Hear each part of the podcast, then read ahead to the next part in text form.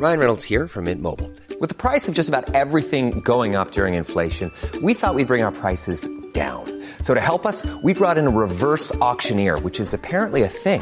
Mint Mobile unlimited premium wireless. Ready to get 30, 30, bit to get 30, bit to get 20, 20, 20, bit to get 20, 20, bit to get 15, 15, 15, 15 just 15 bucks a month. So, Give it a try at mintmobile.com slash switch.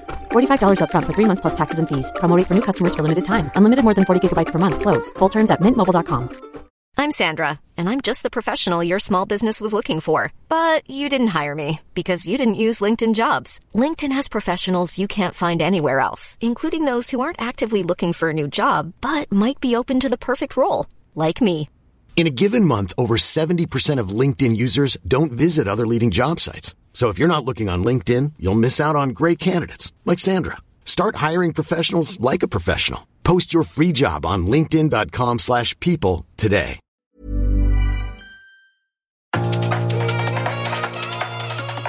It's Jaguar, and welcome back to Utopia Talks.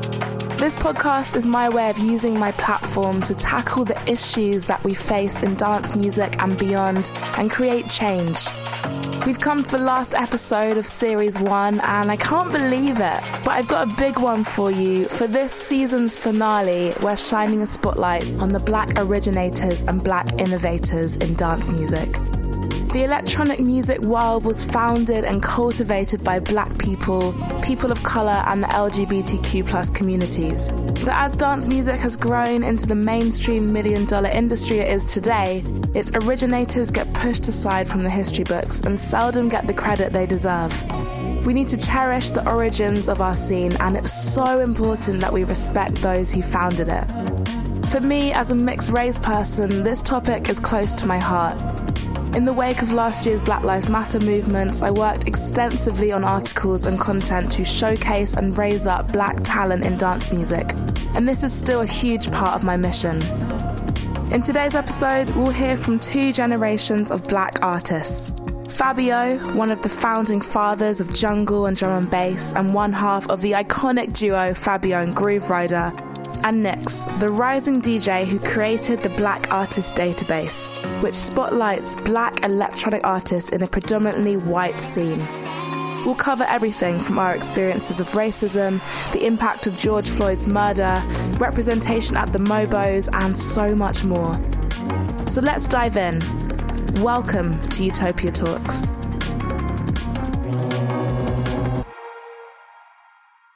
Both of you, Nix, Fabio, thank you for being here. Good to be here. Um, delighted actually to have you here. Thanks for the Generations, a legend, and Yeah. the new generation coming through, celebrating and representing two generations of black greatness in dance music.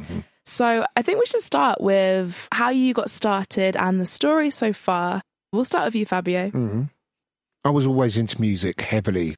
And my earliest memories are of music. And my earliest memory is of my dad having a party and me coming downstairs about 11 o'clock at night and just walking into this room and hearing the music playing and seeing everyone dancing and stuff and just being mesmerized by it. And then my dad going, Go upstairs to your bed. Do you know what I'm saying? And that was my first ever memory. Then at school and stuff, I was always gravitated towards music. And, you know, growing up in Brixton, music was everywhere. I used to go to blues parties. I was into sound systems. Used to go to Brixton Town Hall. And, and then I've had a kind of, I went from reggae and then I turned into a soul boy mm-hmm. in the early 80s. So my first hero was Paul Anderson. Paul Anderson was the first black DJ that I saw. And the way he done it, the way he synced his music up, he was my hero, man. And then little by little things just started to happen. And then my first ever gig was actually for Tim Westwood. Really? Yeah, at a place called Gossips in Dean Street. And Colin was the resident DJ. And he called me up one day and he was like, Fitz, look, you got some tunes, come down and play. Colin can't make, he's got a cold. I was like, wow. So back in the day, you used to just have, like, I carried my mum's washing basket because that's the only thing that had a handle. And I put my records in there, took the bus down to the West End and um, got on the decks, and the first tune I played was a tune called Hold Tight by Change. And I remember looking down on the decks, and there was blood everywhere. My nose started What? bleeding. Blood? I was so terrified. and after about half an hour, he was like, Look, you know what? This is not for me. Because when I was growing up, I wanted to be a musician. I was really into being a singer, even though I weren't the greatest singer. But DJing wasn't a thing. DJing was a white guy doing a road show for Radio One, and it was just like you were just playing the music, no hero worship. It was just like you was jukebox. So it was nothing to aspire to at all. And then, you know, house music happened, and um, I was a DJ on Pirate Radio. I was playing funk, really early house, and hip hop. I was a big hip hop fan, and I was uh, really into that real early stuff. Grandmaster Flash, Davy DMX. I remember going to Heaven, which was called Global Village then, and seeing Grandmaster Flash do the message before it came out. And I was just like, wow. So black music's always been my thing. And then house music happened. And the weirdest thing about house music, house music kind of came from high energy. In about 86, 87, there was a lot of high energy tunes, which was like really fast electronic music. It was kind of like Stock Aitken and Waterman, but a little bit more underground. So it was a very gay scene. Mm-hmm. It was a lot more kind of camp and it was a lot more playful. And then I heard Larry Heard, Mystery of Love. And the first tune I ever bought was I went into my local record shop, Red Records in Brixton. And I went to get Eric B. and Rakim Paid in Full album. And I was just like, wow, because Eric B. was just like, he's God. And I walked in and, and, and, and the guy behind the counter, he went, look, I've got a tune that I know that you're really open-minded with music. It's called Mystery of Love. And I said, what is it? He said, it's like a house tune. I thought, right, let me listen to this tune. And it's like, doom, doom, doom, doom, doom, doom, doom. And I was like, what the hell is this? And then I found out it was black people that was making this Yeah. music, Chicago stuff. And then I got into Jack Smooth and DJ International and all the, the Chicago stuff and the early Detroit stuff. Derrick May, Kevin Saunderson, Blake Baxter, Juan Atkins, those guys are just like to me.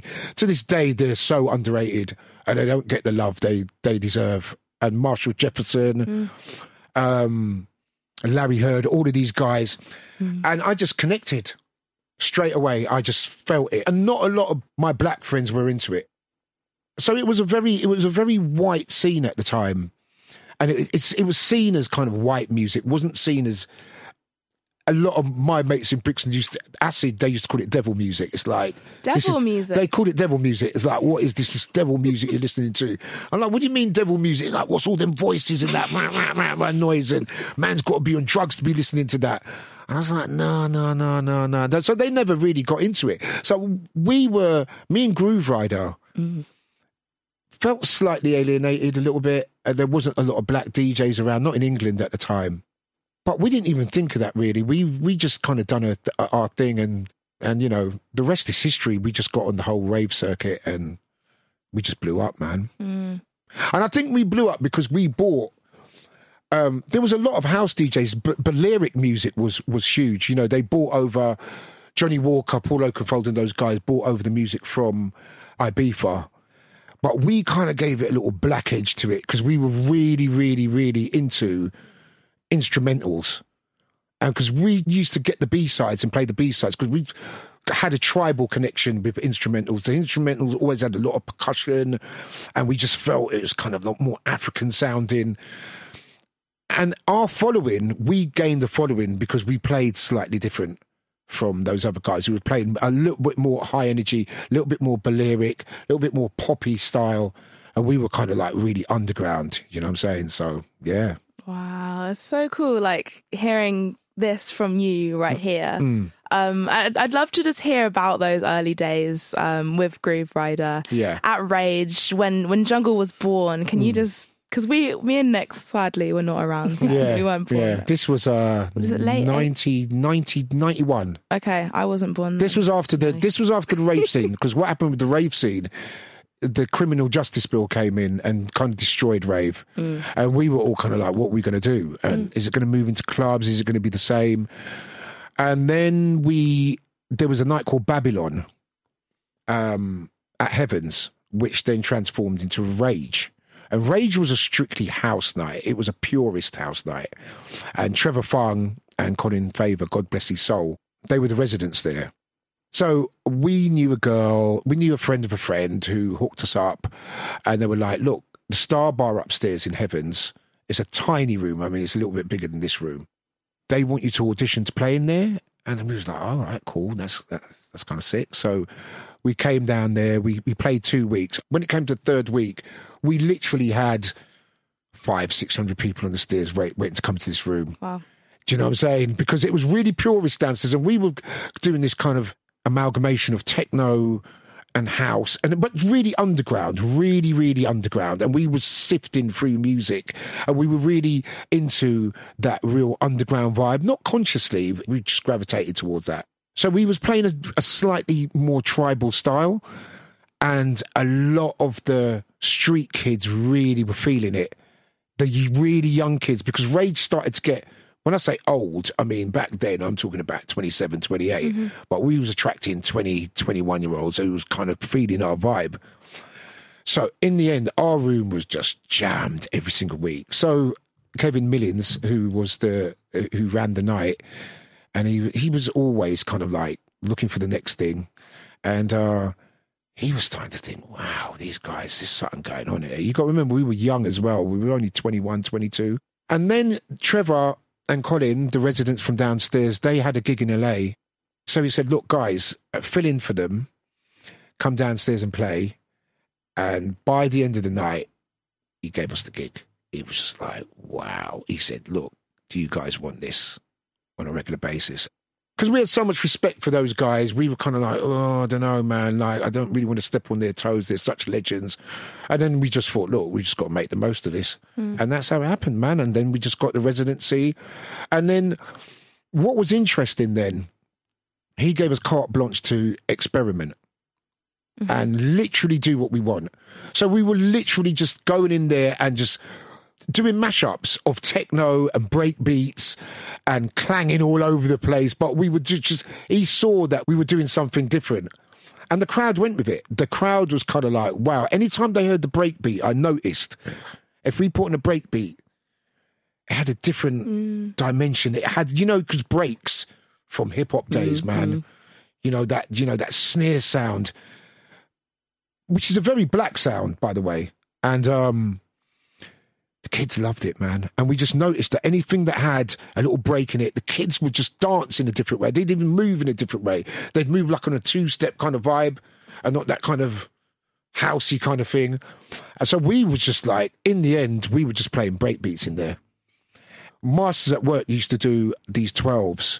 And on the B side, they used to have a little two minute break because those guys were really into hip hop. So mm-hmm. they would just put break samples and we used to speed the breaks up and mix it over house tunes. Hmm. Sick. And so it just got this kind of like this frisson going on, and we were kind of like, wow. But we didn't really know what it was doing because you got to remember we was clanging down the place as well.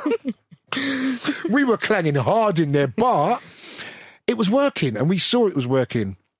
And then we got We IE, Lenny De Ice, which the tune was everything that we'd been trying to do was encapsulated in this one tune. And that tune, for me, it just started everything. And then we started getting tunes. And then before we knew it, jungle was a thing. And that was it, man. Wow. And the name Jungle, I think I read, wasn't there a guy who danced? Yeah, the there's a guy called Danny. And whenever he used to play this tune, he'd go, jungle, jungle, jungle. and then he used to get all the crowd saying it. They used to chant it. And so in the end, when we used to play the tunes, because we were still playing house, and we were playing like early techno, we were playing R&S and Frank De Wulf and stuff with Joey Beltram and Kevin Saunderson and that. It was just a real mad fusion. And then we used to have like a half hour segment where we'd play jungle. And it was like, wow. And I remember Kevin Saunderson coming down one day and he was like, you know what? And if you listen to Kevin Saunderson, he then started to incorporate breakbeats, and his stuff started going from linear techno to breaky techno, hmm. and Rage was the reason he came down. He he's he, he was he blew his mind, and he bought. I'll never forget the day he he came down. He went, "I've got two guys here from Detroit, really young guys, and it was Joey Beltram and MK." Wow. And Joey Beltram gave me Energy Flash on dub plate That is mad. and and and MK gave me some dub as well, and, and, and, you know we was kind of like these are just youngsters, you know what I mean, and you know, and, and look at them now, and so yeah, it was an amazing, it was an amazing time. I don't think you could get away with that in a mainstream club now, where you could just go, guys, just do what you want. Mm. You know, I think you'd have to start off in in maybe a smaller space because there's this ridiculous thing that oh, big room, it's got to sound like really kind of like hyper and. Mm. So I think, you know, it's been watered down. I think, especially on the main stages now, it's kind of like we want populists. We want what the kids like. Um, so what about experimenting? What about teaching them? You know what I'm saying? And mm. and you know, experiment and stuff. Now, oh yeah, we're going to put you in room two. We're going to put you in room three. And I hate that mm. because if we never got that chance, one maybe jungle n- never have happened, and maybe Fabian Grooverider would never have got to that stage. So the fact that we got on the main stage in a West End club doing our thing, you know, I've got to give kudos to Kevin for really taking that chance on us. Mm. You know, two black guys as well, which was unheard of. Yeah. And We- it, it paid off. It paid off. I remember someone saying, "You knew, you know, you two were the first black guys to play on the main stage." That's how deep it was. They, were- I was, was like, "What?" They was like, "Yeah." They said two black guys have never ever played downstairs in this club. So yeah, you know, we broke we broke a lot of ground as well. You know what I mean? It weren't just the music. We we were quite happy that we broke a lot of ground as black DJs. Yeah. And inspired a whole new generation coming Absolutely, through, you know? absolutely. Kenny Ken, Goldie, Mm. Goldie will tell you hundred percent. He come down there and just got his mind blown by it. And so you know, we did inspire a whole generation of black guys. I'm not saying there weren't black DJs because there was. Mm. You know, what I mean, there was even black female DJs, Smokin Jo, Yeah. Evil O. Oh, oh, Evil O was wow. She was amazing, and they were flying the flag. Mm. Smokin Jo's got so much respect for her, man. 'cause She's such a sick DJ, man. I love her production. Yes, Tribal Badman is one of my favourite. I haven't heard that. It's off her album Psycho Bitch. I think that came out in like 92. It's the. See, um, I haven't heard that either. It came out in 92, and I play that song in every set. Seriously, It's like nine minutes long, and it's just got layers and layers, Layers, and yeah. it just goes through like a journey. And she samples, it's like a badness can't work. It's sick. It's really yeah, good. yeah, yeah. Yeah, so she's, yeah. It's funny because at the time, because Acid House happened, and Acid House was the first time black and white people danced. Because I'm coming from the era of being a soul boy and going out, and black men used to dance on the dance floor, and white guys used to stand around looking at us. Kind of because we're going to nick their girls, do you know what I mean? Because the girls are like, oh my God, these guys are amazing, they can dance. And so there was no unity at all. Um, but Acid House broke down a lot of barriers, I've got to say, because I was going out, I was seeing man that I knew from Brixton in the rave with, you know, like Fat Tony and, and you know, the gay mafia used to come down. And there was no, this first time that I thought, oh my God. One day I just looked out and I saw, thought, white people are dancing. And I was like, oh, this just never used to happen before. yeah. Do you know what I'm saying? So, so much barriers were broken down. And you didn't really realise. That's why I think Smokin Jo, we done a, a little thing before at Soho House, just before lockdown. And, you know, she was saying that she didn't really feel like a black woman playing house. She just felt part of the crew. And, and, and honestly, we really did feel like that. Mm. And I don't know if it was naivety or, or what it was, but there was the doors just opened up and racism crept in when it got into clubs. Sure. When it grew. When it grew. Because when it got into clubs, it turned into business. Mm, yeah. Mm. And as soon as shit turns into business and it turns into money making, mm. then you started to see a little bit of bits and pieces happen. I remember once I played in Holborn And uh, the promoter said to me the morning of the gig, he went, "Oh right, we're going to have to uh, cancel." I was like, "Why?" He was like, "The council hit him up and said they don't want my crowd in there." And I was like, "What? What is my crowd?" They were like, "Yeah, well, they're a little bit street," and I was like, "Wow, really?" And that started to happen more and more. And uh, we'll talk about that later, anyway. Yeah, yeah. Thank you for sharing your journey. It's, Mm. it's mad to hear about that from you. We'll turn to you now next. Hi. Tell us everything, the journey so far, what you're up to. I'm just still in awe Yeah. from Fabio's story. Like, because you know, we were saying, I mean, I was born in '94, so the anecdotes you're giving is just mad, you know, and yeah, it's just always a reminder of the people that rooted and started and paved the way for us to be able to be here, like Smokin Jo, you know. Yeah, for real. Um, if it wasn't for people like her, would I be able to DJ now? Yeah. Would I? Probably not. Yeah. So thank you. Mm-hmm. Um, so hi. So how kind of how I started? Yeah, was the go question. for it.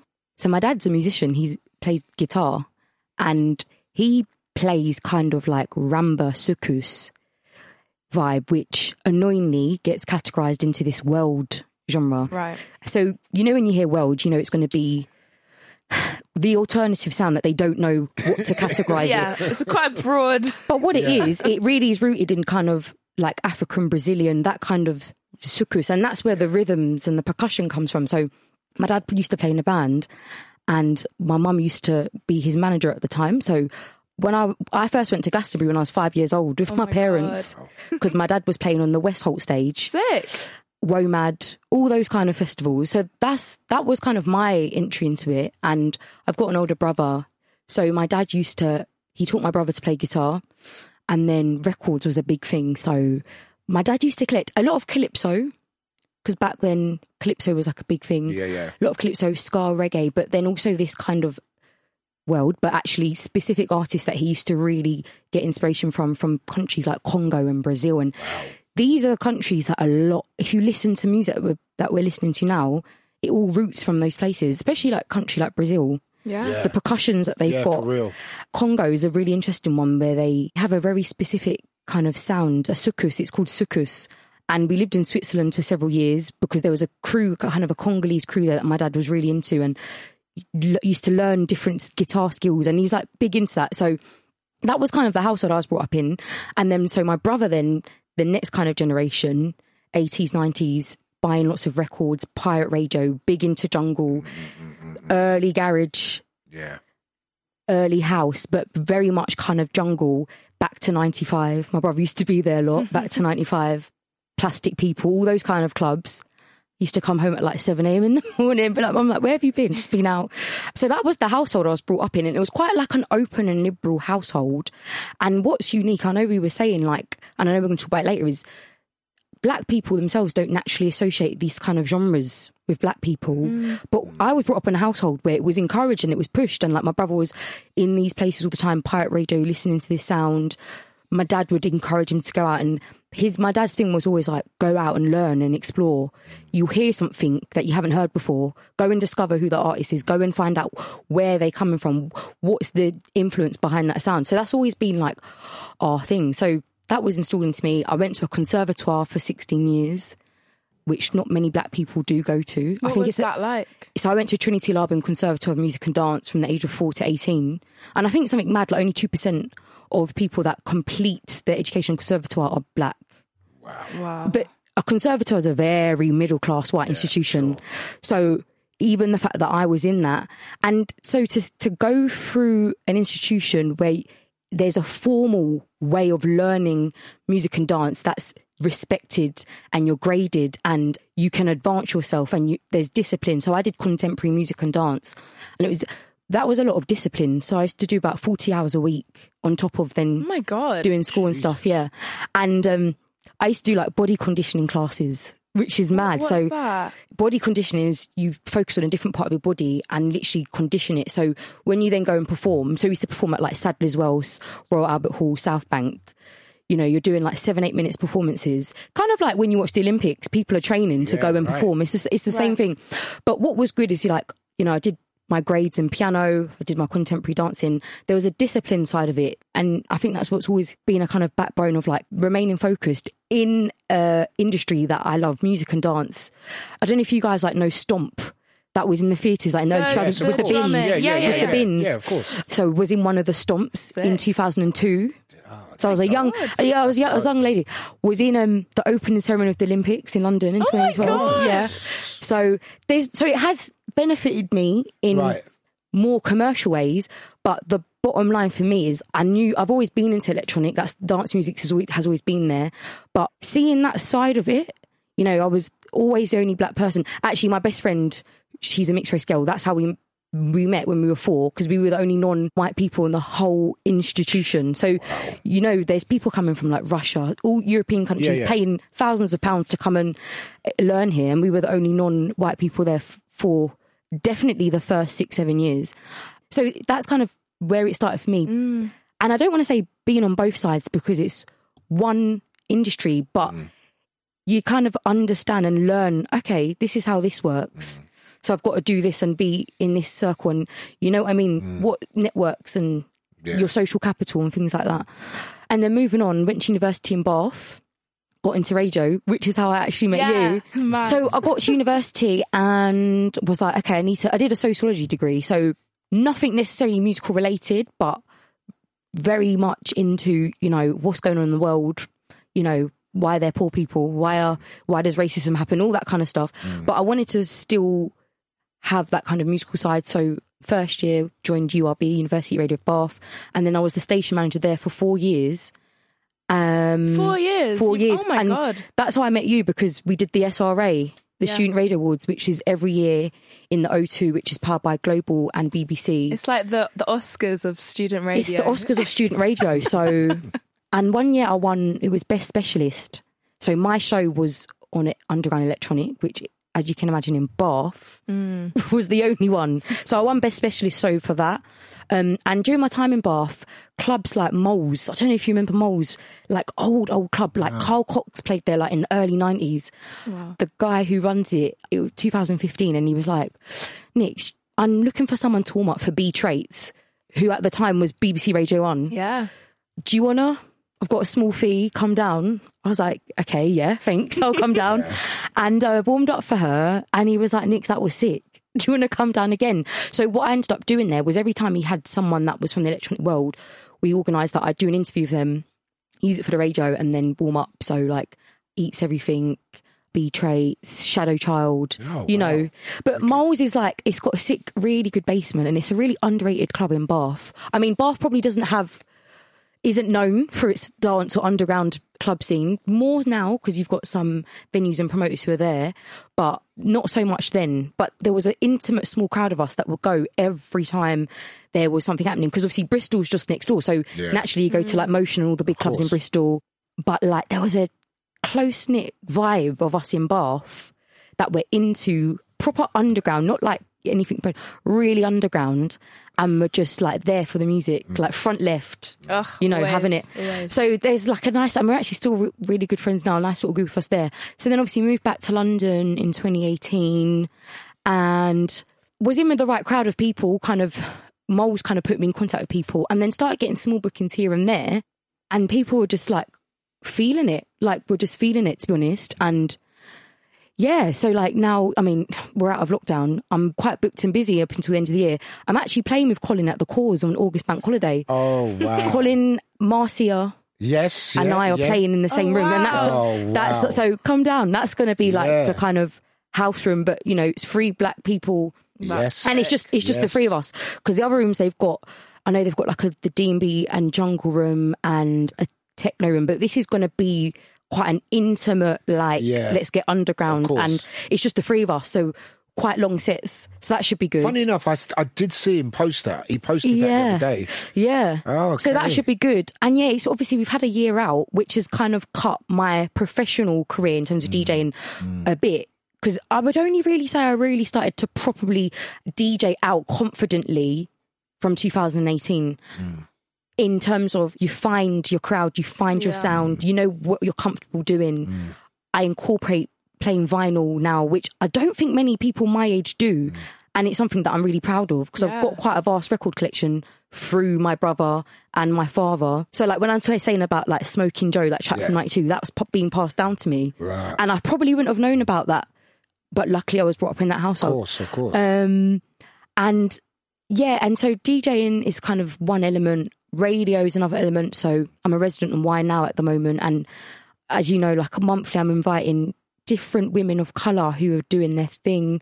So I had Helena Starr, I had Amalia, I've got some really exciting guests coming up. And what I like to do with those two hours is music and talk because I like to mm. get into that person, what you've been doing, influences like Amalia on her last our last show spoke about she invited her mum onto her radio show and her mum just played like soul and funk for two hours and I said that's Gorgeous. sick and I and I just love to hear things like that it just makes me happy Yeah. and then obviously now with like the Black Artist Database Yeah, tell us Which- for people who don't know. yeah Tell us everything. so last year June, which what it's only 12, 13 months ago, everything that was going on, you know, we're in a pandemic, black people are getting murdered in the US.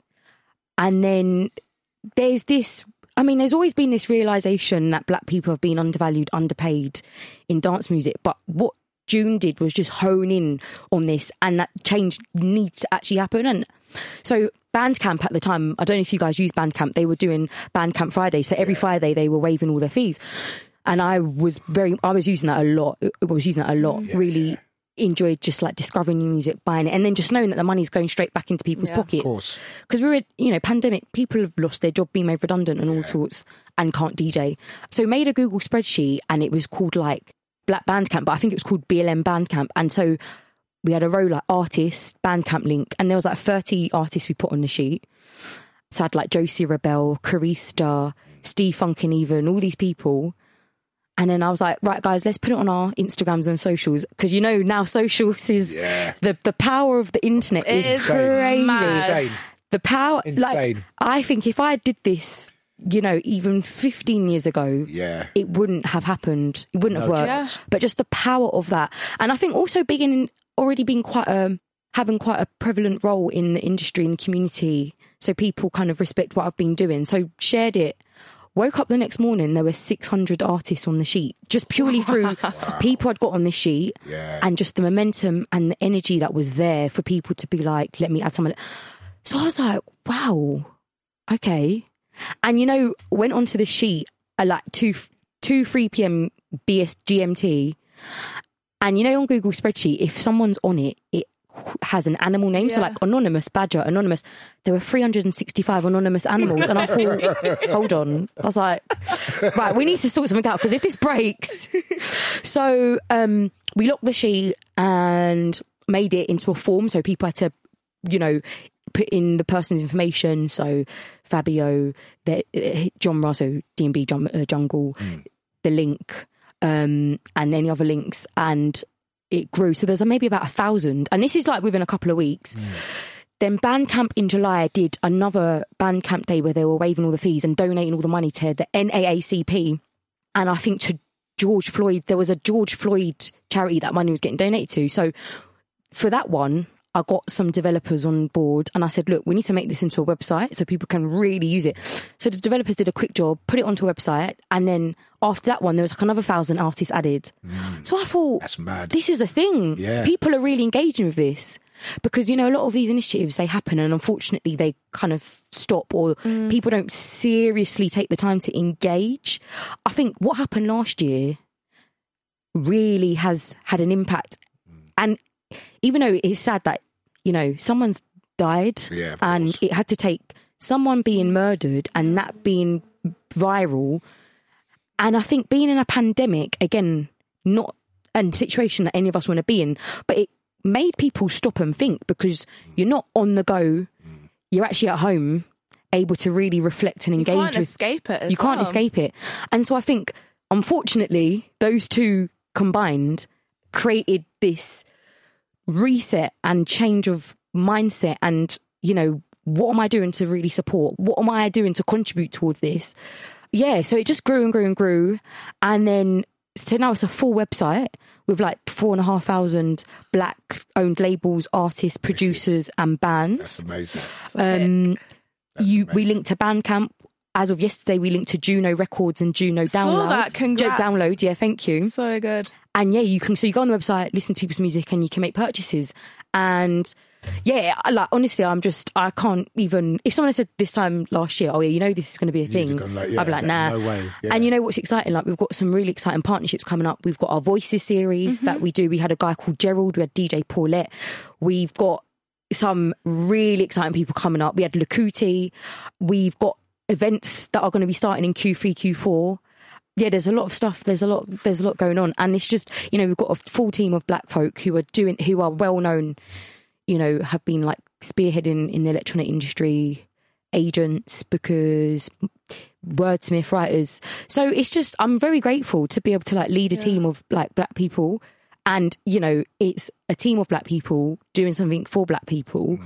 but the industry is engaging with it and it's being taken very seriously. And yeah, it's just exciting. Yeah, That's amazing. It, it is. That's amazing. And I, I just want to say as well, like, because when we're talking about dance music's history and obviously where it came from, Chicago house, Detroit techno, you know, the founders of jungle, Mm. you know, black people and people of color. And for me, like, I, so I'm mixed race, I'm half Ghanaian, half British, and I grew up in the Channel Islands, which is a very like white area. Mm. Um, I literally, yeah, I didn't really know any other black people apart from like my mum, my brother. Mm. And I actually went to a boarding school as well in Dorset. So again, like, was not around many people who looked like me at all. So it wasn't till I went to uni in Leeds, um, where I was, you know, actually able to have conversations with people who weren't white and and learn, and actually had to kind of dismantle my own thoughts of the world and the way I was taught history.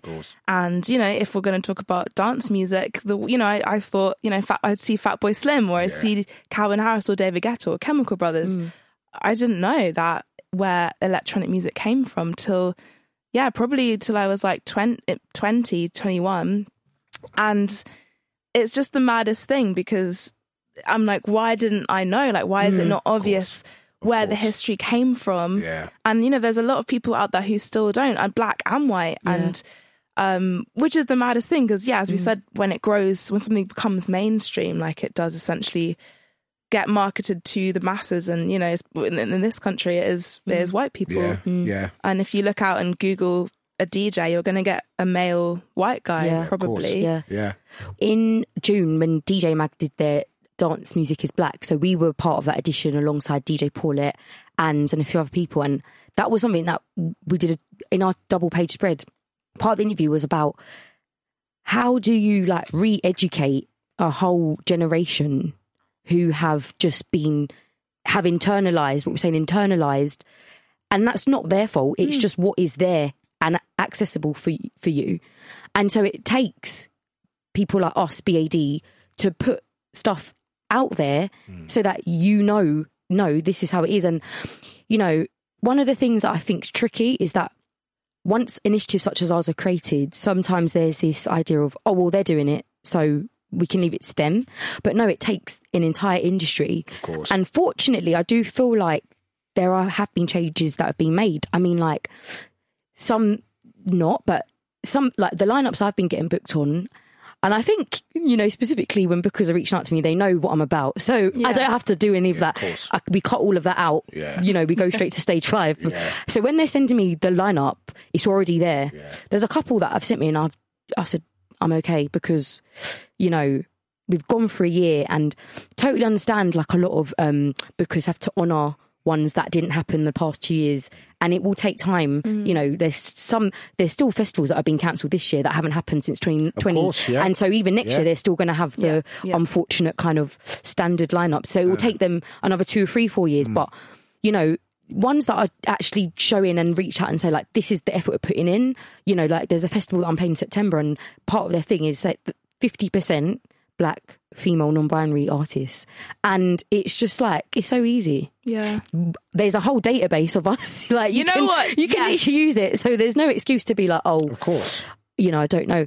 And what you were saying earlier about you know if you didn't get given the opportunity you wouldn't be here now. Mm. It, it's about giving younger black djs opportunities that mm. perhaps they wouldn't be given if we were still doing the kind of same same lineups I think things have changed. In you know, I, I think every every event that happens, everything that happens has you get knock on effects. It's funny because I was watching Uprising the other day, Steve McQueen's story of the New Cross fire, mm-hmm. which is mm-hmm. just mind blowing. And it's it was when I was growing up, you know, 13 black kids got burned in a mm. fire. To this day, no one knows what happened. And it was just interesting because I remember at the time when it happened, I was going out to blues parties and I I was afraid. And it was it was like, my God, that could have been me. That could have been any of us. Do you know what I'm saying? And and and and the great thing about Uprising, and I didn't really realise, was everything happened in 1981 because five months after that, the Brixton riots happened, which, you know, being born in Brixton, mm. I always remember walking out the road, walking up my main road to buy. I, I was really into Marvel comics. Oh, I love Marvel. Oh, Marvel, yeah. madly into Marvel Yeah. comics. But so we're talking about before Marvel comics was a thing. Sure. You know, like it was still kind of like I used to go into the shop and he used to get the imports from America. What's your favorite Marvel? Silver Surfer. Oh, really? Yes. I'm always going to be a Storm. Storm from X Men. Storms from X Men. She's so dope. When she has that mohawk X Men are amazing because X Men were they were talking about outcasts, weren't Yes, they? yes. They were outcasts, and it was just kind of like it. It was a lot deeper. But I remember when I got my first X Men comic, which, funny enough, I went to Jamaica when I was about six.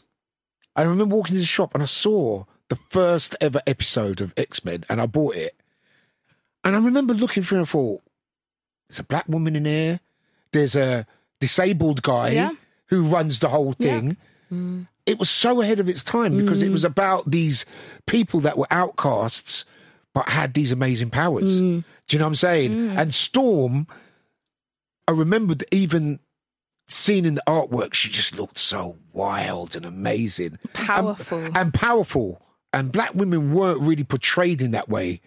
And she was she was actually had the most destructive powers out of everybody. Do you know what I mean? She was like, wow, Storm, you know. Love Storm. You know what I'm saying? So, yeah, you know, growing up, the Brixton riots happened, but then after the Brixton riots, police then couldn't just take you in. You know, uh, Lord Scarman, he he started. Uh, he done the the whole The uh, report. The, the report. report, yeah. He done the report, and and basically, normally reports are whitewashed, but he actually reached out, went to Brixton, spoke to everybody, and sat down and thought, "This is wrong."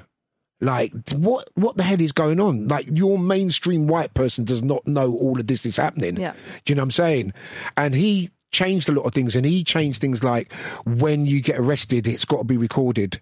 It's got to be tape recorded because I'll tell you a story. When I was growing up, the sus law came out. I remember walking down the road in Brixton and um, three plainclothes, and we just knew straight away. We looked thought, "Oh, damn, it's plainclothes," and they just they went, "Right, guys, you've been doing, you've been mugging. Um, we know you got a mugging operation." It was kind of like, "Sorry, like it was 16, 17. I don't know what you're talking about." Anyway, they brought us to the police station, and right in front of our eyes, made up what cases they were going to plant on us. And they sat there and went, You call me the black sheep of the family, which they thought was hilarious.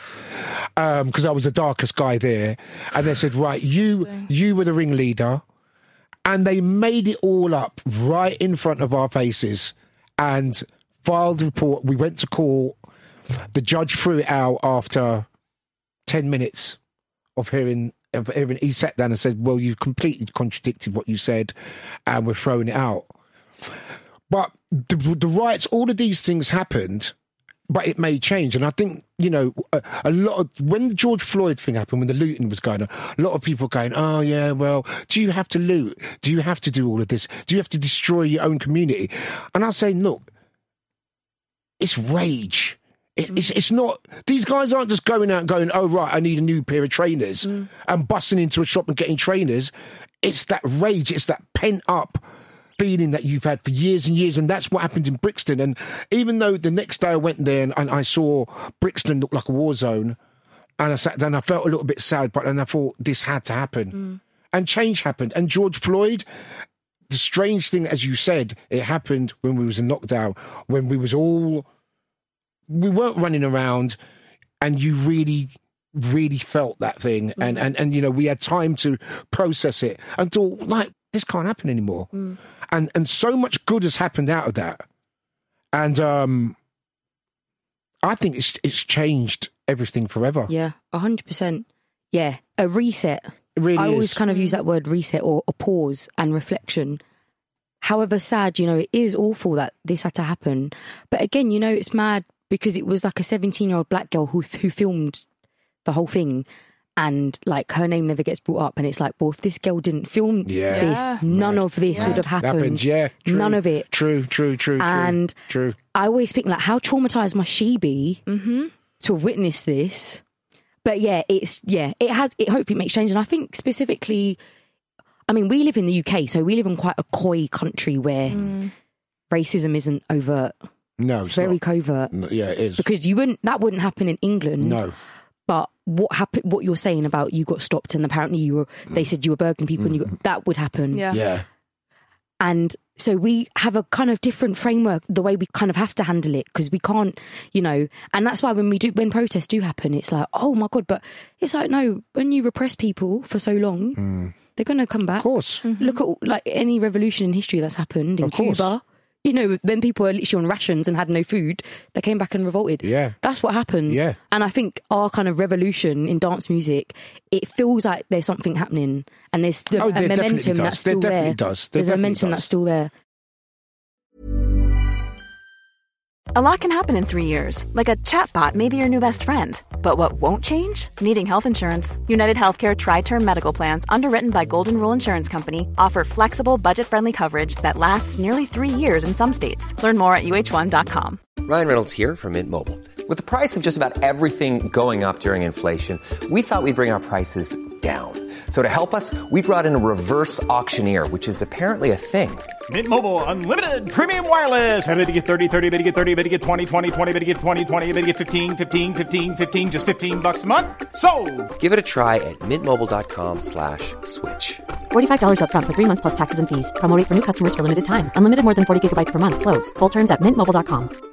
Many of us have those stubborn pounds that seem impossible to lose, no matter how good we eat or how hard we work out. My solution is PlushCare. PlushCare is a leading telehealth provider with doctors who are there for you day and night to partner with you in your weight loss journey. They can prescribe FDA-approved weight loss medications like Wegovy and Zepbound for those who qualify. Plus, they accept most insurance plans. To get started, visit plushcare.com slash weight loss. That's plushcare.com slash weight loss.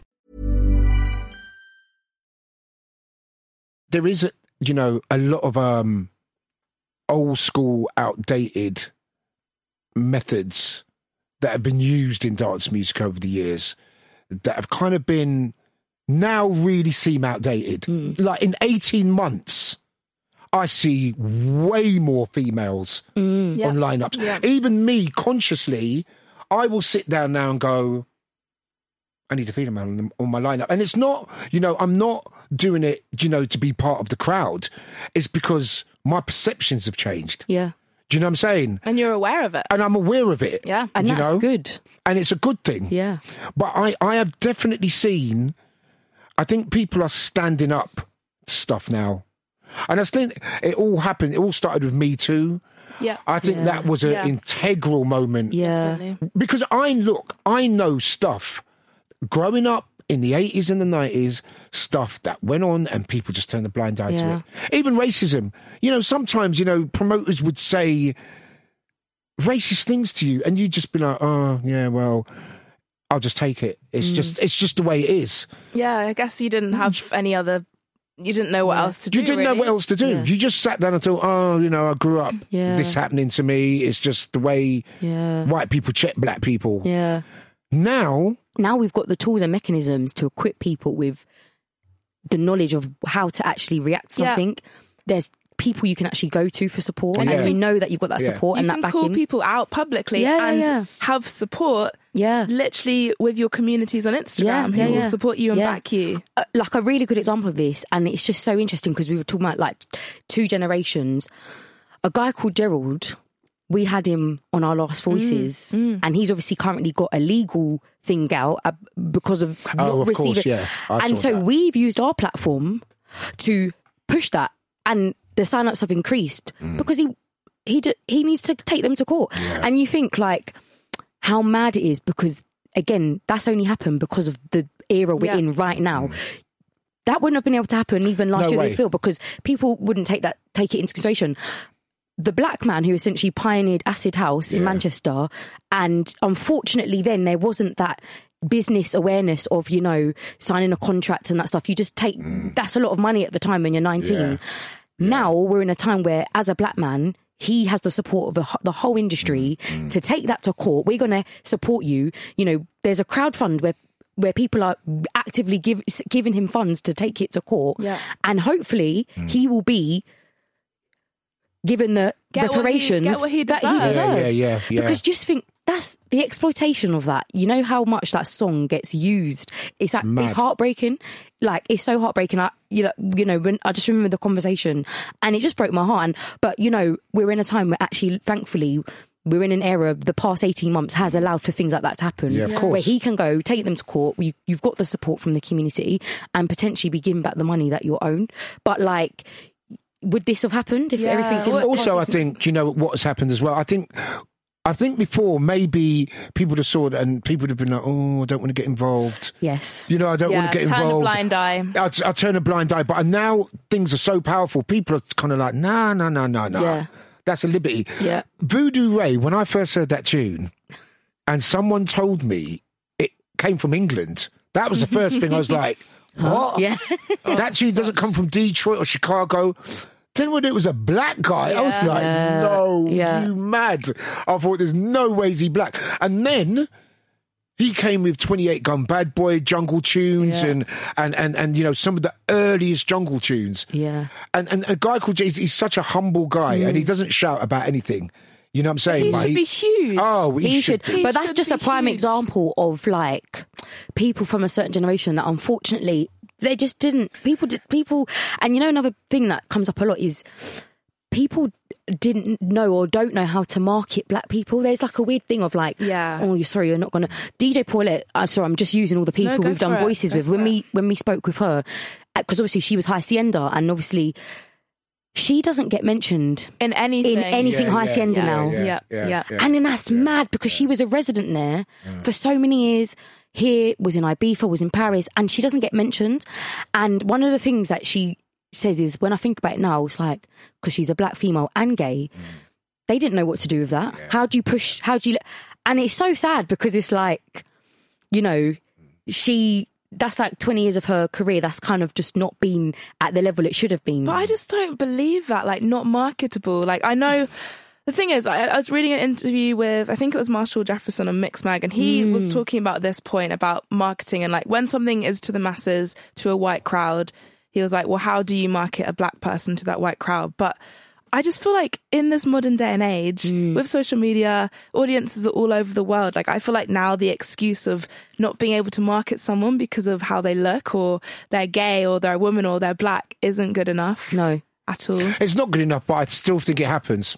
Because they want to make the most happens money, because don't they? even probably in a white grime, like businessman. now, you know, H and Hardy are easier to market. Mm. In, in, in, a, in, a, in a sort of in a funny sort of way but i even remember even going back 10 15 years ago no a point in case jungle in the 90s all the record companies just like oh my god uh, we used to do a night called speed with LTJ Bukem at the Mars Bar in West End. And we literally, I used to stand up DJing and I used to see man with ponytail. I used to think, you look a record company people, you're just scouting for artists. You know what I'm saying? Because you could see them, their ponytail, so their greasy hair, and they were just looking around for kind of artists to kind of like, Yeah. you know, manipulate. So what happened with Jungle, and it happened with Garage, unfortunately, what they did they took all the artists, Goldie, Groove, loads of artists. They all signed them up, ridiculous deals, gave them loads of money, and they didn't. They did not have a clue how to market them. So what they did, they turned around and went, "Look, is there any way you know you could produce um, a Kylie track or something like that?" So then they thought, right, what we're going to do, we're going to water it down. We're going to take that real jungle essence out of it and we're going to make it marketable because we're going to put Kylie Minogue on it. And it just didn't work. And it could have destroyed jungle. It could have destroyed jungle. But what happened was we were all so the producers were also like, all right, we had a setback, we made a bit, bit of money, I bought a new studio, we're just going to carry on making music. And it happened to Garage. Now, when Garage first came out, Garage blew up, it was this big thing. And then Mis-Teeq got signed, everyone got signed. But then after a while, they wanted them to make R&B because mm. they thought all garage has got a really bad reputation now. You know, all the clubs, all the councils and everything, you know. Mm. And then they sat down and thought, right, we want you to make Mis-Teeq went from making garage to scandalous. Do you know what I'm saying? No, but it's true though. They- I do they- love Scandalous. No, One of it's, my oh, scandalous songs. is a bad Yeah. tune. It's a Glad we all bad tune. Yeah. But That- you yeah, know, yeah, yeah. Craig David Yeah, yeah. from Rewind to making an R and B album because they thought, well, we can't really market garage, and so it- it's it's happened Mm. throughout history, going back to Chuck Berry. Mm. Do you know what I'm saying? Chuck Berry, the man who invented rock, and roll. roll. Mm. And then they thought, oh, Elvis, this good looking white guy with slick back hair.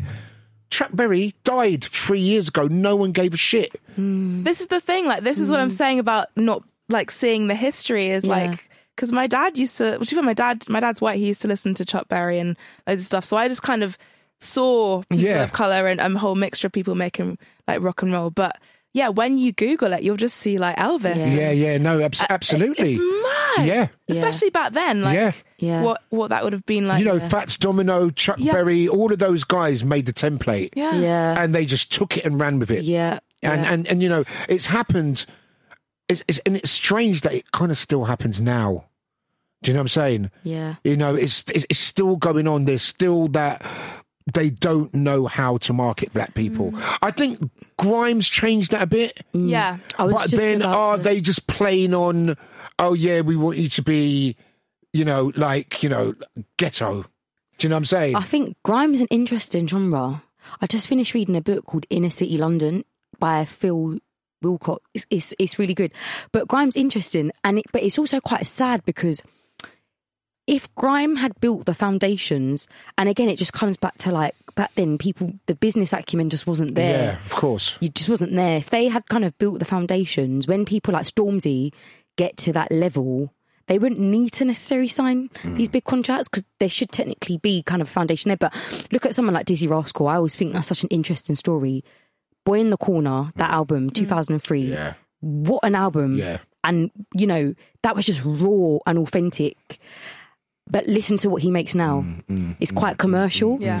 And, you know, that, but when you read this book, it's not, it's sad because it's not their fault. It's like, you want to carry on doing what you're doing. You need to put, you need to make money. And so you need to carry on Of somehow. course. And you do. You do. Um, but unfortunately, like, still really rate Dizzee Rascal. and I've got time for him, and he's got such an interesting story. But he does produce commercial music Yeah, now. yeah. He doesn't produce that grime, and you know, gr- grime's such a. I think it's. I, I'm just. I, I'm like grime's my. That's my go-to like at home Mm-hmm. genre because like just I've got a brother who's 39 so I think that's his generation and these are boys that were living in council estates in East London. Mm. I live in East London now. Doesn't look like how it looked then. yeah, yeah, true, Um, true, true, true. and you know, like Rinse FM on top of a roof, Yeah. like they're risking their lives.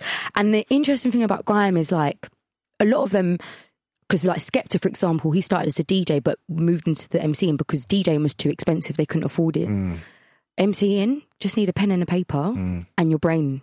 Yeah. And these are really intelligent, Yeah. working class black youths Yeah. that I've just got so much to give. But yeah, I think with grime, you get to a level and then you get the Stormzies and Dizzies. Someone like Chipmunk, I think, is quite unique because he kind of he still produces real Yeah. grime, and he's big. He's not sold out, if you if you will. That's the term people say.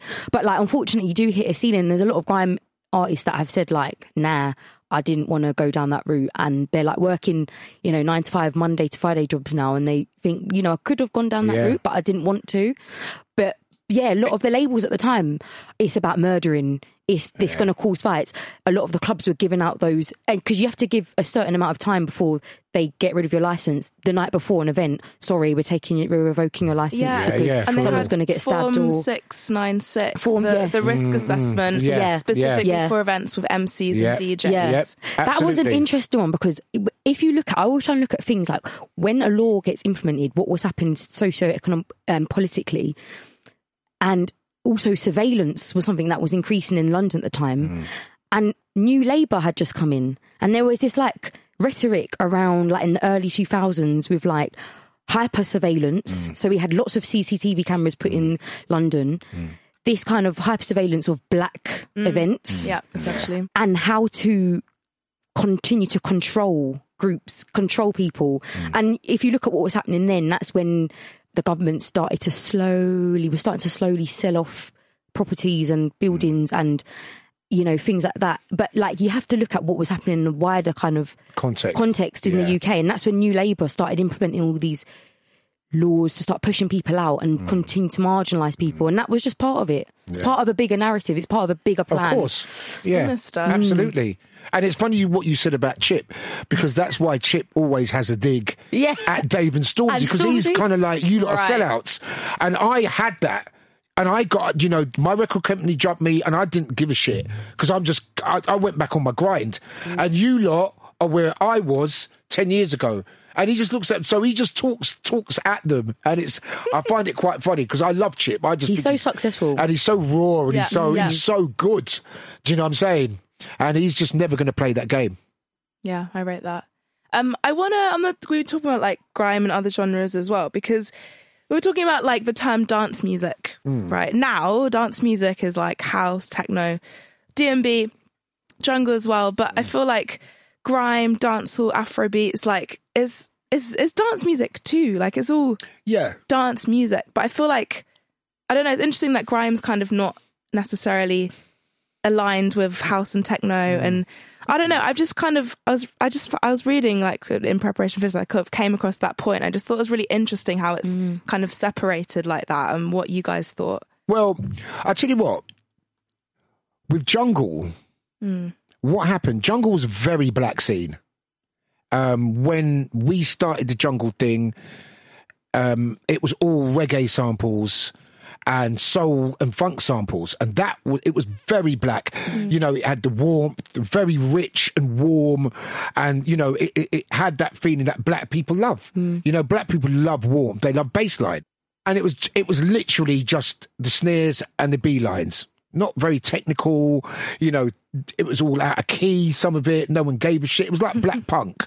Do you know what I'm saying? It was just like these kids that were just pressing the samplers and just coming up with these wonderful sounds. And they didn't, in, in a way, the, the kind of way we did, we kind of started with Jungle, it was a mishmash and it wasn't technically great and it wasn't smooth and polished.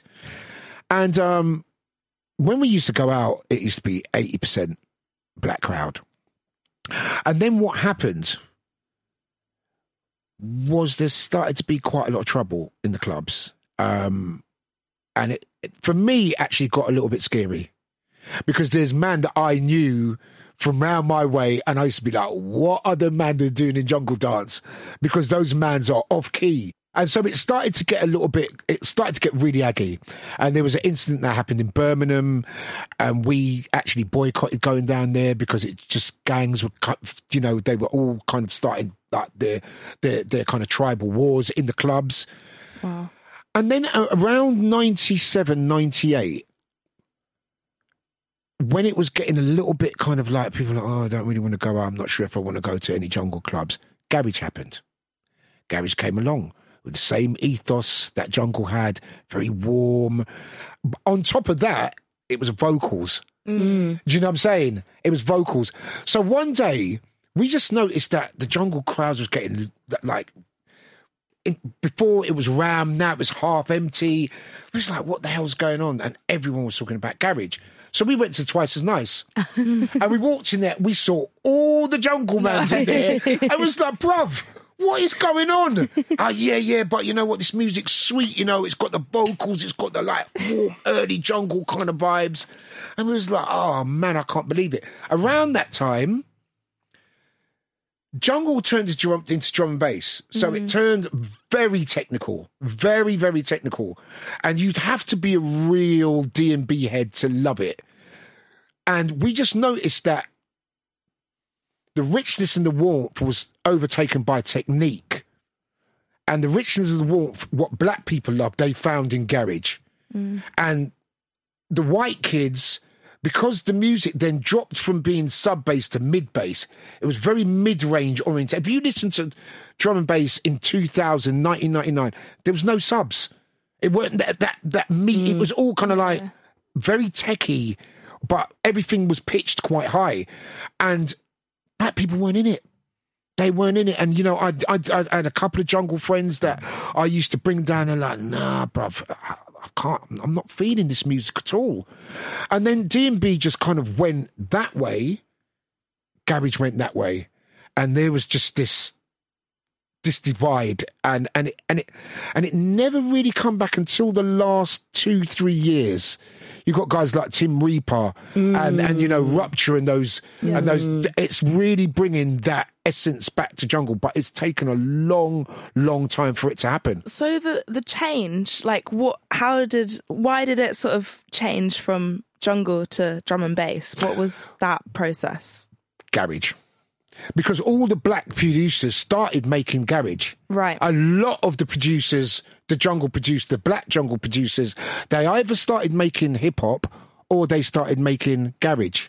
The whole reggae sample thing as well had kind of run its course, and we were kind of like, right, it's got to progress a little bit now. You know, it's it's gone from that, you know, by numbers style to having to be a little bit more professional.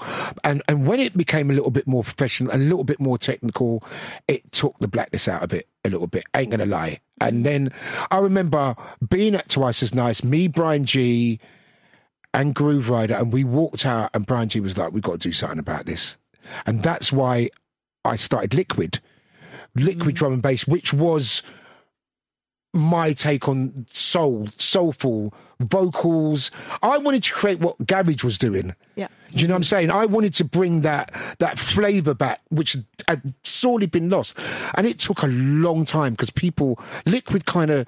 Then it took about three, four years for people to get into it. At first, they were like, "Oh no, we prefer it a lot more hard, and we don't like it. It's too kind of like, kind of sounds like lift, mu- elevator music." I was like, "Piss off! You lot are taking the piss now, you know? Seriously, because I'm trying to bring a bit of soul back into this thing, and you're not talking about elevator music, and so and then drugs as well. So then the kids started taking harder drugs mm. And they wanted it faster, harder, bigger sounding. And the element of the underground element just kind of got lost and it just just kind of disappeared. Jungle died completely. There weren't no jungle anymore. It turned into drum and bass. And and it so, So, what time frame are we talking here? we're talking then? about Garage blew up about 98, 99. You know, I know there was um, gas club and stuff like that in 96 and the roots were kind of like 96, but then it really exploded um, with the early stuff and then So Solid and, and, you know, everything just blew up. And we were just kind of, we actually thought, I thought I'm going to have to get a day job because we're done. We're out of the game. We're out of the picture. We're done. We're done. We can't. Garage was so big, and then it was hitting the charts, and all the magazines that had been talking about jungle, they didn't want to know anymore. Mixmag, DJ Mag, yeah. it was all of a sudden up from me, Goldie, and those Roni Size being on the cover. It was so Solid Crew. And all those guys, we when we were bringing out releases, we were trying to hit up mix. They weren't interested. They were like, mm. They'd give you a little tiny section, and we was like, "What is going on, man?" So it became very white. It became very white, and and I, as I said, you know, I I tried to get even my friends into liquid, and they weren't really. They didn't really. They weren't really into it, man, and it didn't recover. But I think things are changing now. I think things are changing now. I think now because things are getting a lot more raw. Uh, you know, it's really funny because my daughter, who's who's mixed, she's eighteen, and she loves drum and bass. she loves it. She comes out with me and everything. Oh, and she she went to a party the other day, and it was all like, you know, young black kids, and she put on drum and bass, and they were like, "Take this shit off." No. they was not into it at all. They were like, "What is this? This, I'm take it off." And they then they put on grime, and and they were all kind of dancing mm. around, and and my daughter felt that, and she was like, "Dad, like, what is it?" And I said, "I, I just, I don't, maybe it's the speed. I don't know. I Do you think they know the origin of drum and bass? no." Do you think if they No, they did, don't. they'd think differently about it? I don't know. I think drum and bass. Just going back to like when I lived in Bath and we're going Bristol. Mm. Bristol's quite big in drum and bass. Yeah. Oh, massive. and massive. the crowd was predominantly white. yeah. You'd seldom see a black person in motion. Yeah. Very. I actually very saw rare. um, you and Grooverider in. Um, it must have been 2014 or 15. really. Yeah, but like, yeah, you don't like it. You, if you go to drum and bass rave in Bristol, it's white. Yeah. But yeah, Bristol's a big hub for that genre and that sound, and it is quite white. Oh, it's very white. Yeah. And you know, in now in London, so my daughter comes out and she, the last because there was illegal raves Mm. going on, a lot more black people started going out to them. And she came down to the cause last week with her friend, a, a black guy, and he's and he's rode, he's rode, he's like probably yeah, man, yeah, yeah, yeah, mm-hmm. and he loves it. And he said, and I spoke to him. I said, I said, is, are your mates into this? He said, yeah, they're getting into it. He said they're getting into it little by little. So I think there is a change mm. happening. I think there is a change. Mm. I think the kids are into it. I, I- as I said before, I don't know if it's the speed. I think they can relate as well to the lyrics of grime a little bit Yeah, more. sure. Do you know what I'm saying? And that you know the the the, the universal language the tribal universal language. Mm. I've always been into instrumentals. I d- I've never really played vocals. I don't think they can really connect with it at the moment, but hopefully they will. Mm. Hopefully they will. It's just really interesting to to think, isn't it? Like, 'cause- Like like the music you play. Do you get a black crowd? yeah, that's a good that's a good point. That's a good question. now some self-reflection. Yes and no. I, I I mean, know. majority are going to be white. Majority are white. I think, is. yeah, the underground, because I'd say like the kind of underground circle that I'm in is still predominantly like, I mean, some, I mean, fortunately, like on Sunday with like me, Helena Star, mm. there was a good mix, but there are some lineups that I know or venues I'm, I know it's going to be a predominantly white crowd, but I do f- hope that over the next six, seven months. But I also think because of what I'm doing, I've got my own followership of people. Yeah. So Yeah, I had so sure. many black and white people just coming up to me being like, Nick's like the black band camp stuff you're doing, it's great. Yeah. But I think there is still a shift that needs to happen. There's still a big mm-hmm. shift that needs to mm-hmm. happen. Mm-hmm. If you go to, it's weird. If you go, like I said, to a grime party, it will be quite mixed because a lot of white kids. are Oh, into of grime. course, Yeah, hundred percent. A lot of white kids into grime. 100%, Obviously, 100%. grime is a genre that speaks to working class people across Absolutely, the board, absolutely, regardless of absolutely. ethnicity or race. Yep. Um, drum and bass, I think, still speaks predominantly to white people. Um, there's not quite that kind of organic, authentic sound of that, the rawness of grime that maybe doesn't speak to black people Yeah. as much. But I think the kind of electronic realm that I'm in is is fairly mixed, but I'd say it's still predominantly like a white crowd. Mm. But you know, as it as we move into the next six seven months, I'd like to think that if someone knows about me and they're coming to watch me, then they'll know this is a space and environment Yeah. Of course, us. yeah, yeah, yeah, right, right, right. Funny right, enough, right. rhythm section. I played rhythm section for Oh, Bradley yeah. Zero, Bradley Zero Sick, and it, there was a group. They, I remember walking into the green room. And there was like seven black people, and I thought, oh, okay, hello. You know, it's like, hi. And Yeah, um, yeah. like three of the women had dreadlocks and whatnot. And they came up to me and they were like, your set spoke to me. She said, like, your set spoke to me. And I remember I was DJing and I saw them on the left, like, you know, proper dancing.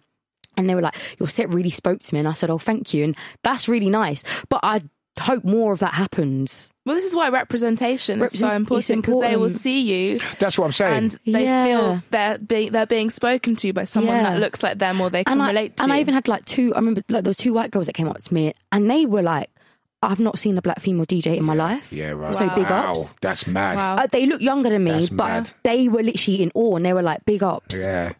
So it's just like, hopefully that shift will happen with the kind of different genres and sounds. Well, I think you know what as well. I think live streaming. I've seen a lot more black females on Yeah. live streams, and there's a there's a black uh, female drum bass DJ called Temper, and she.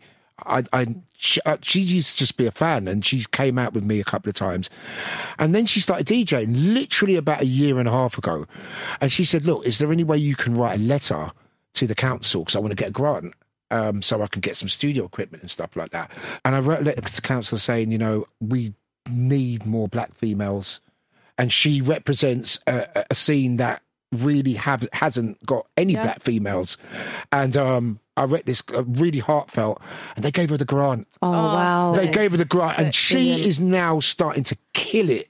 You're gonna have to link me to her. So yeah, I no, I will. Check her And- out. and- Yeah. and you know, and she's dark skinned as well, which is Nice, great. yeah. She's dark skinned and she's dope. She's Sick. she's she's a sick DJ, and she's done a couple of live streams now, and she's getting put on now. People have Oh, seen great. her, and I've seen her on lineups, and I'm like, and she sent me a bottle of champagne. Oh, that's so yeah, nice. no, it was so nice of her to do that. And uh, Temper DMB, watch out for her. I'll give you her. Yeah, give me her thing. I'll give you her Yeah. details, and she's Yeah. and she's great. And it's not just the fact she's a black female; she's really good. Yeah. She's really, really, really good, and I I feel so happy to have helped her. Yeah. because now she did get the studio equipment. She's making some bad Oh, tunes. sick. She sent me a little tune the other day, and I was like, I need to start crying. I was like, Oh. wow.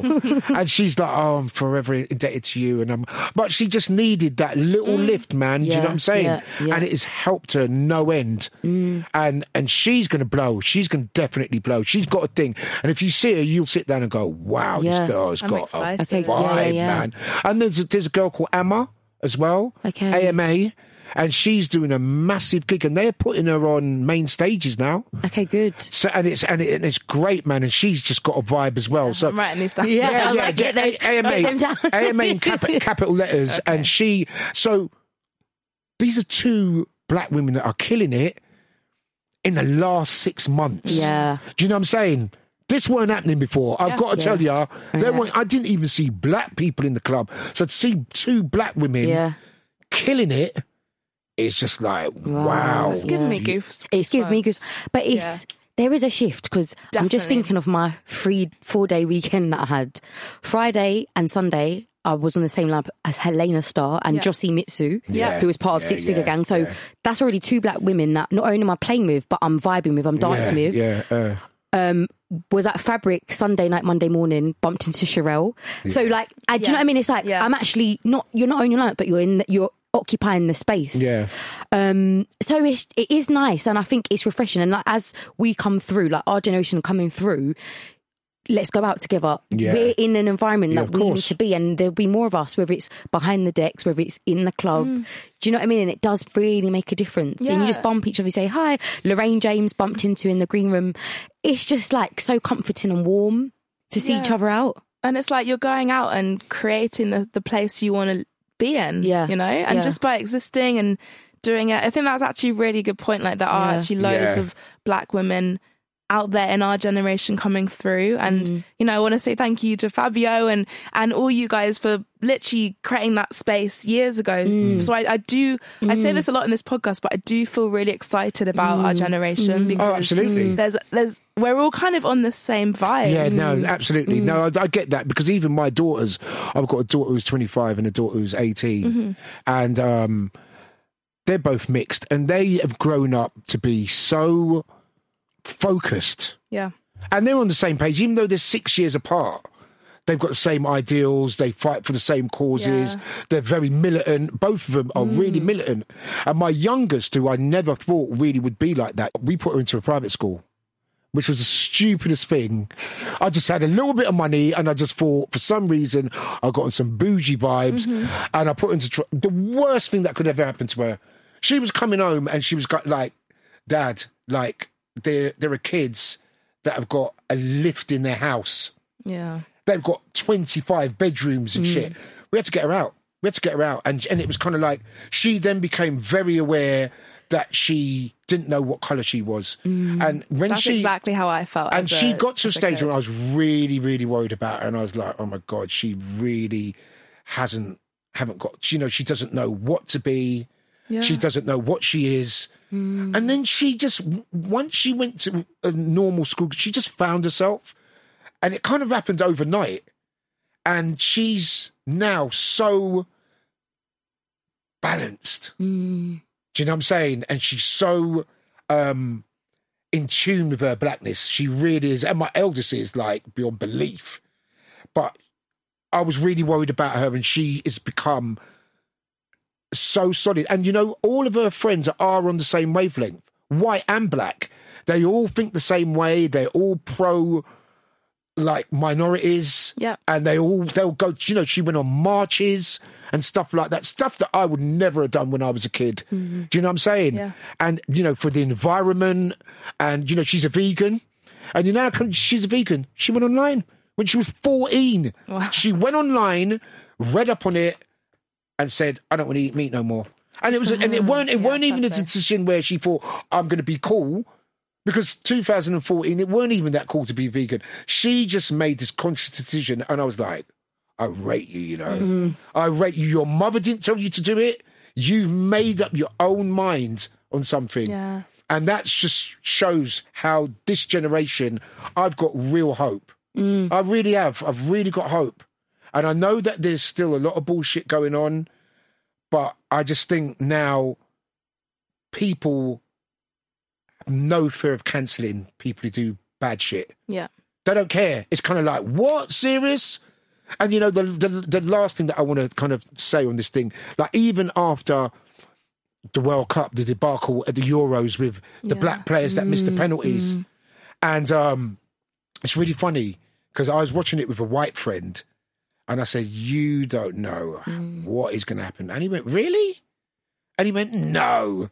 I said, right. Five minutes later, we went on Twitter. There was a oh. thousand racist comments. Mm. And so you sit down, as far as you go, you know, you, you make these steps forward. Shit like that makes you sit down and think, as you said, it's covert. Yeah. And it's, you know, people that are probably thinking that they're just really being funny. And some loner loser sitting down in front of his computer thinking, right, I'm just going to be racist now. Mm. And it, it just it just makes you realise that we've still got a long way to go. Mm. Do you know what I'm saying? yeah. But I am really, really, really, really confident that your generation mm. will make a difference. I really have.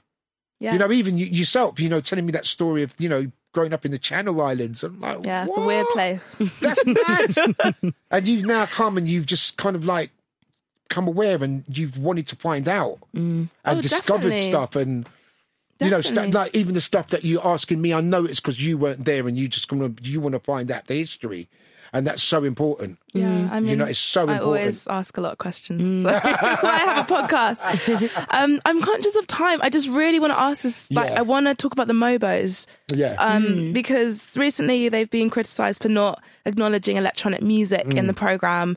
Like when they first started, I think in the mid '90s, they did acknowledge Jungle. I think Grooverider won a Mobo Yes, he did, for his yeah, yeah, album, yeah, and then yeah. Goldie has won best album, and then they did like, when Garage was coming through. They they Yeah. were representing that, but the sort of mm-hmm. post like 2000, Nothing. nothing. And you know, like the Mobos happened last October, mm. and like, and it, it was kind of so weird to watch it last year. I remember I was talking to Helena Star thing, and a few mm. others are just like.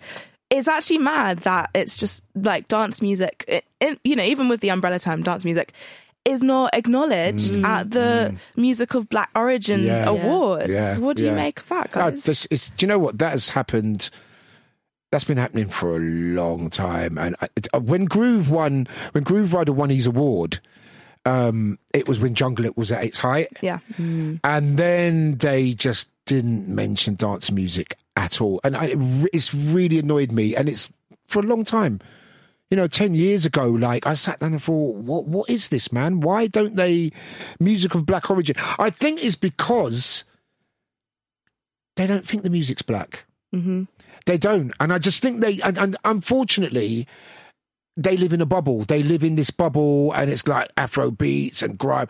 And I think it's quite populist. Yeah. And I just think they don't think it's cool to represent dance music, which is really, really sad. Because if they really were to know that the creators of dance music are black, because I don't think they'd have no idea. They probably think David Guetta invented house music. But isn't that just the maddest thing? It's the maddest thing, but I just think they. I think. I think they're so shut off in that world Yeah. that they've got no real interest in what we're doing. And I think it's really sad because I think there's a lot of black people involved in dance music that should have been honoured. Yeah. Do you know what I mean? Even historically, even if they turn around and went blah, blah, blah. You know, the biggest music form in the world, really, dance music, it's black people. Yeah. You know, if even one day they turn around and went, look, you guys, I know you don't know who Derrick May is, but this guy. Yes, acknowledge it. Acknowledge it. Do you know what I'm Acknowledge saying? Even if, history. even if you give him a lifetime achievement award. Yeah. Do you know? I know Yeah. that's it's- it's quite condescending, but even if they'd done that, it would just be a respect thing. Do you know what I'm saying? Mm.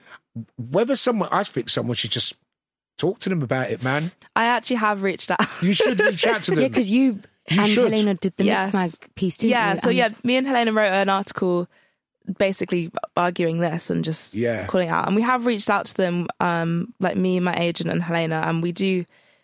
We it's, they're being a bit long, basically, but Mm. we we are trying to get in there and actually, you know, have a conversation with them. And you know, there's so many black artists, new and old, So many. that they could do a category. Yeah. yeah, for sure. Of course I think definitely 100%. like the issue is just how globally dance and electronic music has been marketed back to black people Yeah. in this white Eurocentric whitewashed. So David Guetta, Calvin Harris. Mm.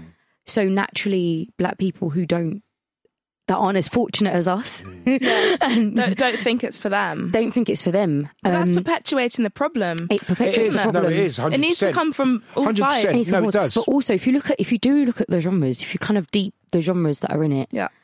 so like grime, R and B, etc. They're all genres that are like accessible Yes, to true.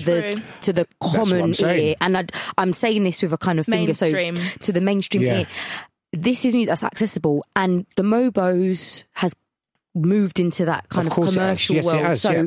100%. how would you market like Yeah. i've got there's so many albums like lorraine james' recent reflections album uh, who is outcome there's so many albums like Mm. uh, do you understand the list is endless how do you make that fit Yeah. into an an already painted picture how do you slot it in to them you wouldn't be able to but you absolutely can but i think there will need to be like it will need to happen because you know a lot of conversations that are going on this always comes up like Yeah. how is mobos like b- music of black origin and it's a uk based um, platform it's not american it's uk Yeah. and you've got people like gerald simpson in the country Yeah. who made one of the biggest dance tracks in the world like Yeah. ever Yeah. and they've not been included into that it is bizarre but i think they they i think it, the the bigger picture is there is a shift happening which will affect the structures of the bigger industry so things will have to start to change and fortunately everything's happening on what feels like more of a macro scale not just like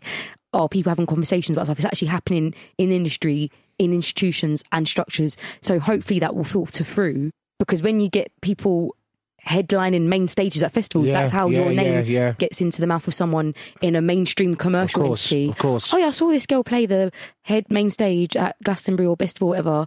Check her out. Oh, she's actually a techno, a black female who Yeah. plays Yeah, techno. yeah, yeah, I've never yeah, heard. yeah, yeah. That's how it happens. True, That's true, how it true, happens. So true. there will be a shift, and it might take a few years, but that paradigm shift will happen, and then things will start to naturally. I'm very much into like things move and change, and then things follow, Mm. Yeah, and I think yeah. that is happening. Um, It's funny. Is also there's a there's a. I'm not going to blow blow him up. There's a White House DJ that was on Radio One when I was on Radio One. So on Instagram, he's been reaching out and going. I I, I messaged him. I was, he lives in. I'm not going to say where he lives actually, but he, you know, I I was like, "How are you?" So we was having a bit. We was having a conversation.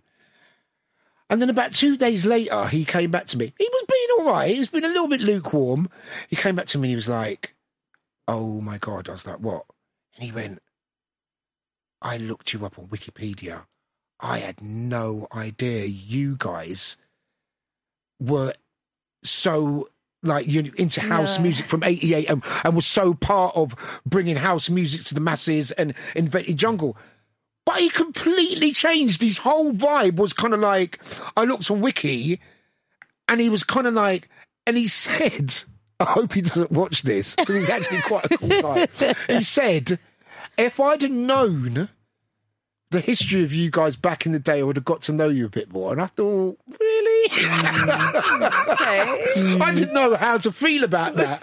But he was being, I think, oh, I've got to give him the fact he was being really honest. Mm. Yeah, fair Do you know what. I'm saying? So I, I gave him, but he was so shocked. And I thought, you didn't know. Mm. We were on Radio 1 together for four years. You had no idea. Because he just thought we were just a couple of guys Yeah. playing jungle, drum and bass. And he had no idea about our history. So it is so important because when we did Rage, the reunion last year, we did a video and we told we done a video about our history and so many people came up and was like we had no idea. We did not know you guys uh, were so steeped in, in in in dance music history. And and it took that to let them know and i thought that's a bit sad.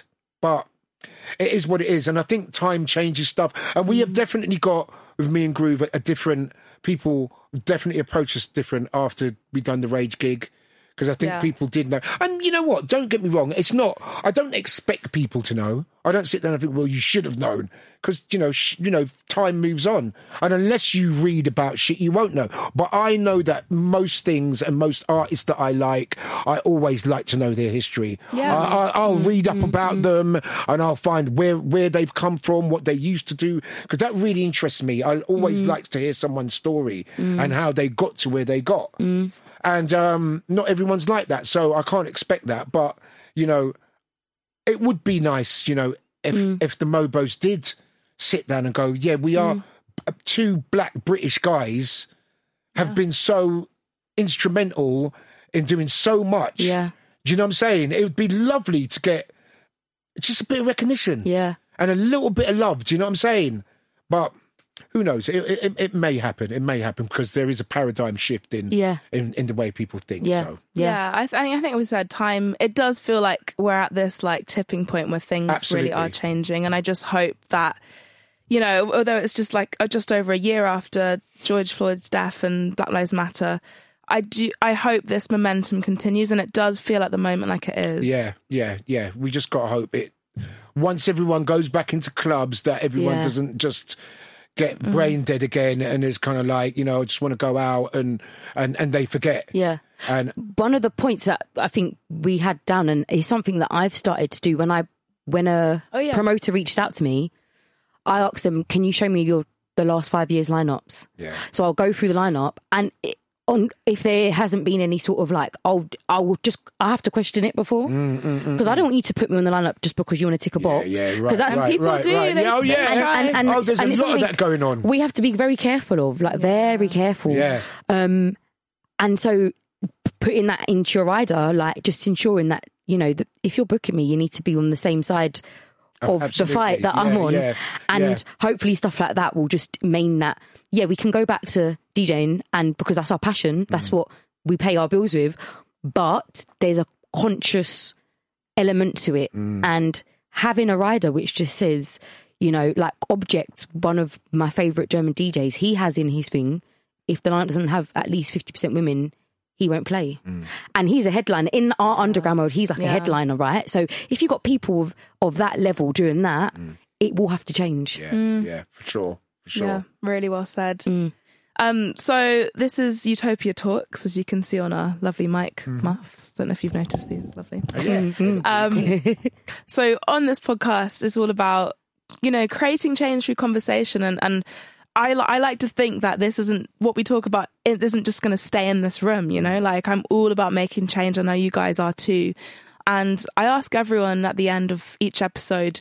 What is your utopia? What's your ideal world? What does it look like? Who wants to go first? You go first. It's interesting because, like, the world, that's a big thing. So I'm going to bring it down to, like, our dance music Yeah, sure.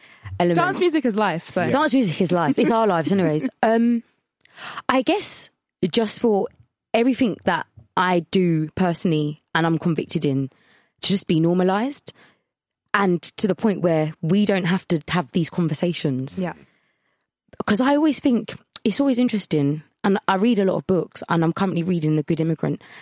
And does a white man have to wake up and think, if I walk down the street and walk past someone, they might be scared of me? Kind of anecdote you had you had earlier, yeah. or if someone looks at me, they're going to have a pre kind of concept, and I just that's my utopia where nobody has to think, well, I can't walk like this or dress like this or talk like this or behave in a certain way where we can all just be ourselves without any fear of like backlash, worry, or anxiety as to the kind of preconceptions that unfortunately are internalized about black women, black men. So, you know, it's just a norm to have a lineup where it's just diverse and there's no talk about having to, you know, do it in a tokenistic way or anything. It's just that's the norm. Mm. Mm. Mm. And I hope genuinely that like in the next decade it's normalized. This is normalized. What we're talking about is normalized. And it's not a conversation.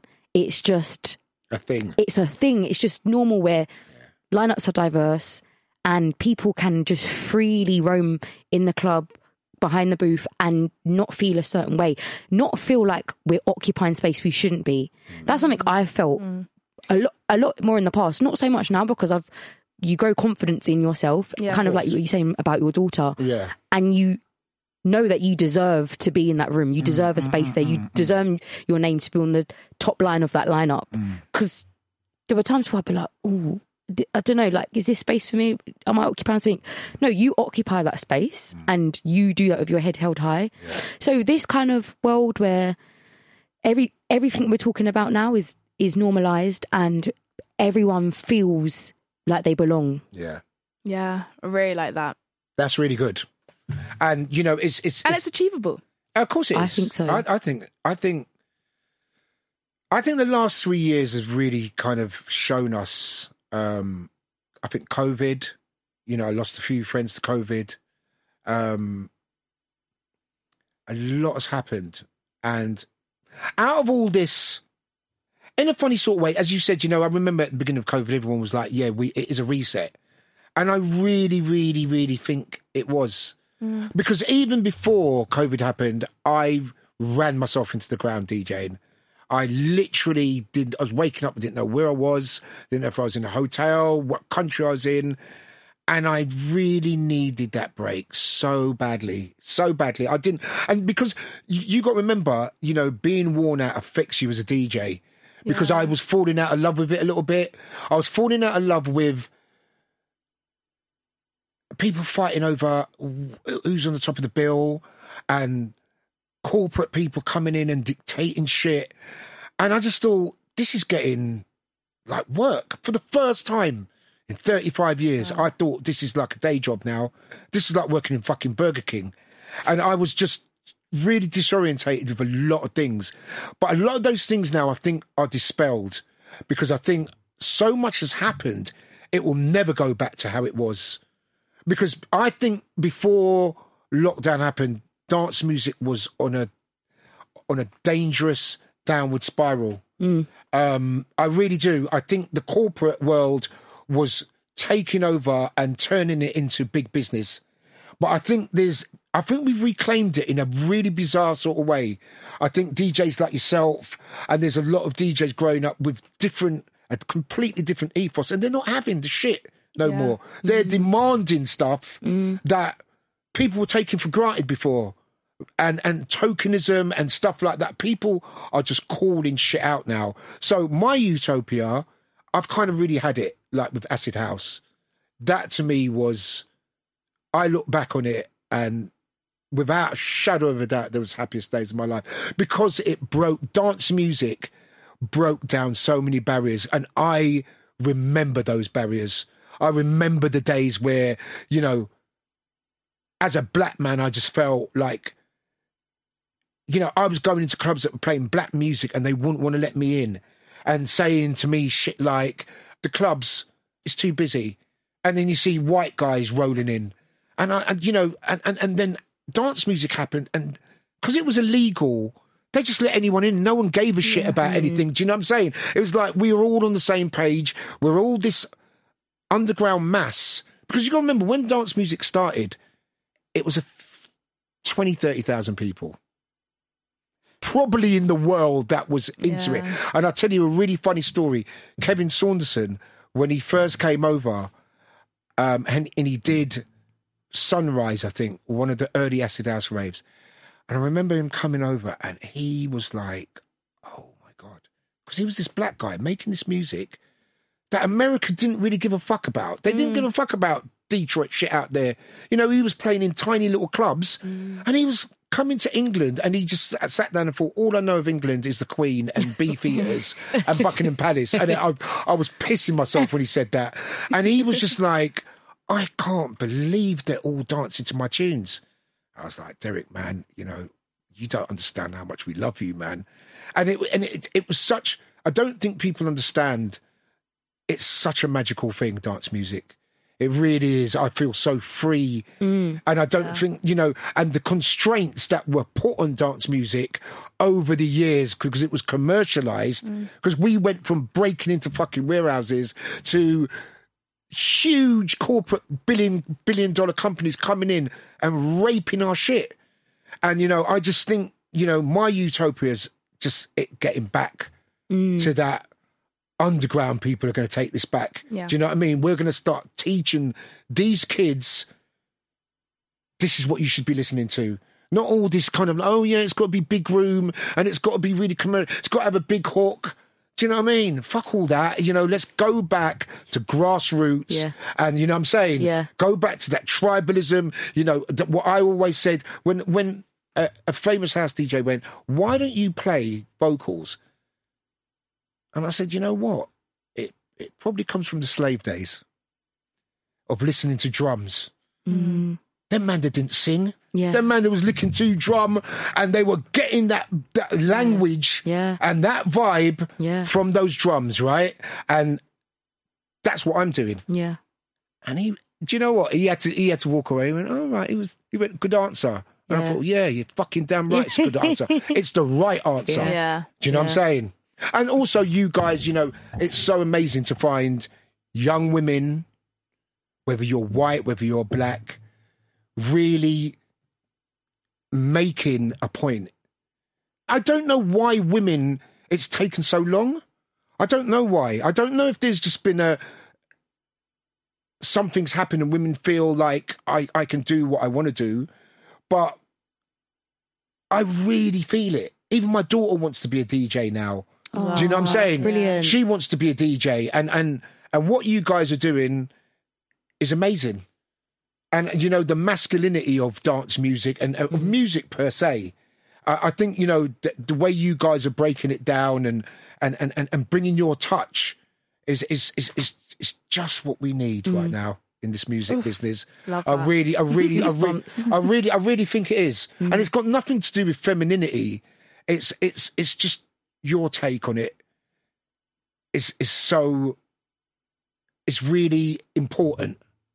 It really is because I hate to think of you two being out back in the day and thinking, "Oh yeah, these DJs are great," and not once thinking, "I can do this." Mm. Do you know what I'm saying? I can fucking do what he's doing. Do you know what I'm saying? Now you feel like you can. Mm. And that goes back to the young black girl in Birmingham Mm. who, do you know what I'm saying? I inspired and, and I wrote that letter Mm. and, and, you know, I feel so proud. Mm. You know what I'm saying? I just really feel like, and I know she's going to blow up and she's going to smash it. And, and, you know, go girl, you do your thing. Oh, I love to hear that. And I just want to end as well. There's a feminist, she was called Audre Lorde, and she, in her, she's written loads of books and she's amazing, but she said that the human race is evolving through women. Mm. Essentially, you know, the world is being kind of constructed and built in a patriarchal world by men. It's kind of like now women have voices and we have like a sisterhood going on. Mm. And I feel like in terms of the next wave of um, evolution, it's coming through these different voices who are now coming up and can speak. Yeah, no, for sure. No, mm. definitely. So, Women are great. Berlin, East Side Wall. How's God? She's black. yeah. Favorite quote. That's deep. That's sick. That is deep, so man. good. Next, Fabio, thank you so much for being in the podcast. I love that. Thanks for that. having Really us. enjoyed that. Really enjoyed it. Really I'm good. just honoured to be sat in the same room as Fabio because yeah, me too. honestly, Both pioneers. honestly. Oh, thank you. Thank you Mm. very much. Thank you. So that's it. I hope you've enjoyed series one. We've heard from so many amazing guests from Heidi, Avto Matt, Sama Abdul Hadi, Rowetta, and I've loved hearing from their experiences, and I hope that our conversations spark a change for the better in our scene. Please let me know what you thought of the series. I'm on at Jaguar Worldwide on the socials. And if you missed any episodes, you can catch them all on Spotify, Apple Podcasts, Acast, or wherever you like to get your podcasts. Thank you, Katie Baxter, for smashing the production. And we'll be back. Keep an eye out for details on series two. Keep safe, and I'll see you soon.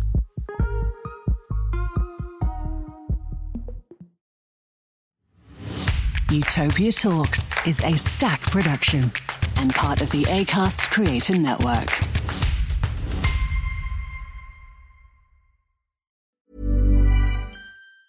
Mom deserves the best, and there's no better place to shop for Mother's Day than Whole Foods Market. They're your destination for unbeatable savings, from premium gifts to show-stopping flowers and irresistible desserts. Start by saving 33% with Prime on all body care and candles. Then get a 15-stem bunch of tulips for just $9.99 each with Prime. Round out Mom's menu with festive rosé, irresistible berry chantilly cake, and more special treats. Come celebrate Mother's Day at Whole Foods Market. Hi, I'm Daniel, founder of Pretty Litter. Did you know cats tend to hide symptoms of sickness and pain? I learned this the hard way after losing my cat, Gingy. So I created Pretty Litter, a health monitoring litter that helps detect early signs of illness by changing colors, saving you money and potentially your cat's life. Pretty Litter is veterinarian developed, and it's the easiest way to keep tabs on your fur baby's health right at home. Go to prettylitter.com and use code ACAST for 20% off your first order and a free cat toy. Terms and conditions apply. See site for details.